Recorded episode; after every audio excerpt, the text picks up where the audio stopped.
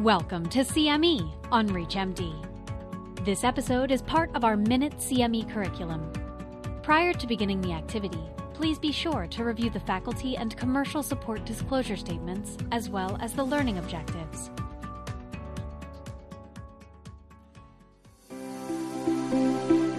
Hi, my name is Manesh Patel. I'm a cardiologist at Duke, and I'm joined by a friend and colleague here today as we talk about some of the exciting science and information coming from the European Society of Cardiology this year. Importantly, we're going to be talking about factor 11 inhibition, and, and just to, to, to get that into uh, an idea, I want to make sure we talk about how much over the last 10 years my colleague and I have been thinking about this. John Alexander, it's great to have you. I know you round on patients, you take care of a lot of patients with uh, with a vascular disease and atherothrombotic need. So thanks for joining me. My pleasure. Great to be here. Uh, there were a lot of exciting trials at ESC on factor 11 inhibitors. Manesh, why don't you tell us about the axiomatic secondary stroke trial? Yeah, thanks, John. As our audience may know, there's there's a, a lot to think about in factor 11. I'll just remind everyone about the factor 11 inhibition pathway. You know, prior to recent day, uh, last 10 years, which I guess shouldn't be considered recent, but uh, you know, we used warfarin, which was sort of, I'll call it indiscriminate inhibitor of vitamin K uh, across many factors in our coagulation cascade. Over the last 10 to 12 years, you and I and others have worked on several compounds that inhibit factor 10. Uh, that's at the crossroads of actually thrombin activation and amplification. And that's been good because it's prevented clots, but it, it, it also has this risk at, at the right dose or even in certain patients of bleeding. So the idea with factor 11 inhibition, which is after um, that actual activation happens is the amplification contact pathway is often led by factor 11 and inhibiting that might be an opportunity to prevent that sort of propagating thrombus without having as much bleeding. So that's the general concept. And then um, one may say well who are you going to study it in? And believe it or not there's still a lot of patients who don't get therapy for atrial fibrillation. There's obviously a lot of patients you and i take care of with acute coronary syndromes. And maybe one of the biggest unmet needs are patients who have secondary stroke or patients who've had a stroke who are trying to prevent another stroke. And, you know, in those patients who've had a, a stroke previously, right now, um, and I'm not a neurologist, but my neurology colleagues highly li- likely have studied many of these therapies. They get, you know, dual antiplatelet therapy for a little while and then monotherapy, antiplatelet therapy. So there seems to be an opportunity. So it's in that background that the axiomatic secondary stroke program study was presented by Mike Sharma at the European Society of Cardiology. It is a a study um, evaluating a therapy called milvexian. Milvexian is a one of these small molecules that inhibits, and it's a potent inhibitor of factor 11. It has a, an oral absorption of two to four hours, half life around 11 to 18 hours. Um, the good news is it's less than 20% of it's metabolized in the urine in healthy subjects. So it has the potential to really be effective.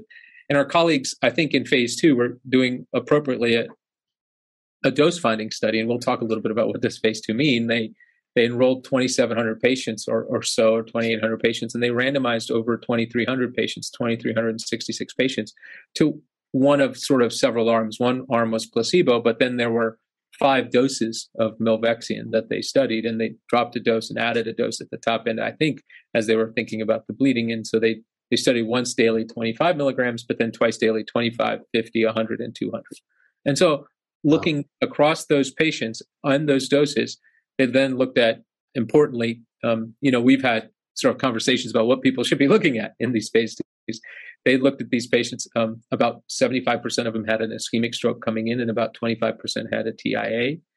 Um, and they and they were about 36 hours from their symptom onset, and they got randomized into the study. And they looked at symptomatic ischemic stroke downstream, which I really do think is a powerful and important efficacy endpoint. And they see, as you think about it, placebo had about 5.5% rate. And then from 25 once daily, as, to, as you go to 25 twice daily, 50 and 100, you do see a dose response relationship going down to from around 5.5 to 3.5 for 100 BID. Interestingly, the 200 BID dose has a paradoxical sort of elevation of 7.7. Not sure what to make of that very high dose, but maybe there's some other issues so interesting to see some of that. And I'll just make one more comment and then get get some thoughts from you on. I know you presented the Pacific AMI study and just overall the field. Um, they did look at bleeding. Everybody goes, okay, so how did it look for bleeding? What was really interesting is the placebo and the and the 25 milligram once daily had almost exactly the same bleeding. The 25 twice daily had similar or less, and then saw a, a little bit more bleeding as you got to 50 or 100 BID. So again, making you think that you could potentially find that right balance between getting an ischemic effect without much bleeding. And these agents have now, um, both in some of the AF work we've done and some of the AMI work you presented, shown us that they are relatively safe. The efficacy in the right dose is going to matter. So I was excited to see the data. I think they were well presented and they add to the field. So I, I guess the question I have for you is tell us what you make of these phase two data, John, and how yeah. axiomatic fits into our understanding of uh, factor 11 sort of yeah. Programs. So, so Manesh, as you said there, there, this is one of several phase two studies that has recently been presented, right? Two in stroke, um, one with milvexian and one with asundexian uh, that was presented in the same session, and then one in AFib that you presented, and one in acute MI that I presented. And I think there's a there's a pretty consistent story across all of them with regard to bleeding. That um, uh, you know uh, the AFib study was compared to apixaban, and so asundexian, a different factor 11 inhibitor, caused a lot less bleeding than apixaban. And in the three placebo controlled trials, the two stroke trials, including the one you just talked about with milvexian, uh, but also the asundexian stroke trial and the asundexian acute MI trial, there was either a very little or no increase in bleeding um, compared to placebo, and uh, with across a range of doses. And so that's that's very reassuring to the hypothesis that um, that you laid out at the beginning that maybe we can decouple um, bleeding and prevention of thrombosis um, with these factor 11 inhibitors. So one thing I want to caution everyone: these are phase two studies, and they're small. I mean, there are a couple hundred patients per arm, and so you're talking about 10, 20, uh, 30 events uh, per arm, and so while we talk about these nice trends or absence of trends, there are really wide confidence intervals around all of it. And that's the reality of phase two.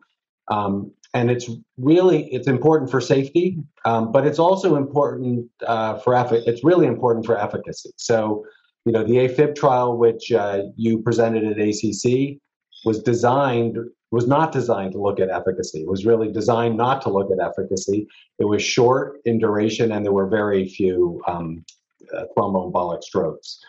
Um, these two stroke trials, um, you know, the asundexian one, we didn't really see a signal in the overall population, but in the people with atherosclerotic stroke, the same population enrolled in axiomatic, there was a nice signal in the asundexian stroke trial, and I think there is a nice signal in this uh, um, axiomatic stroke trial, suggesting maybe some reduction in in stroke. That needs to be confirmed in a bigger phase three, you know, or more than one bigger phase three trial. And then in the acute MI trial, which I ran, you know, we didn't see a reduction, uh, any hint of reduction in ischemic events. And I think there, one again, you just don't know whether that's because AMI is different. Um, there's some hypotheses that maybe it's different from stroke, um, or is it just chance and wide confidence intervals? So it's, it's, it's a really exciting time. You know, these are phase two trials, but they're setting the groundwork for really important big phase three trials. Yeah, I think you well summarized for us the the importance of these these steps in phase two studies, right? Which is we do want to see something around safety. We want to understand tolerability.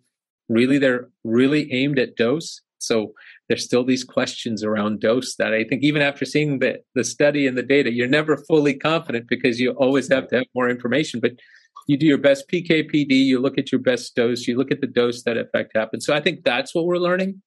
I think the one message across those indications you said is that they do seem to bleed a lot less than other therapeutics that we've had. And so the efficacy is if you believe in them, then you have to go test them in enough people yeah. to find out. And I think we're going to do that. And I think to the credit of a lot of different sponsors, academics, and clinicians, I think people are ready for that. I think as you go forward and see your patients in clinic and you think about these therapies and trials, you're going to want to know how how comfortable do I do get presenting it to my patient. And I think one of the strengths here for several of these programs is that they've been tested They've been tested just even sometimes against the comparator you're going to see in the phase three.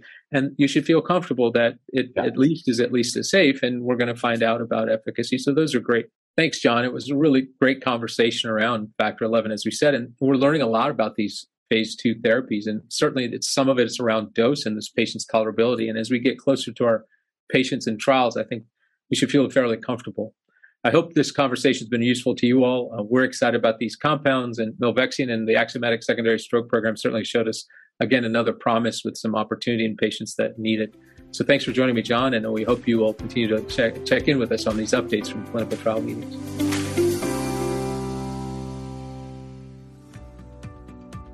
You've been listening to CME on ReachMD.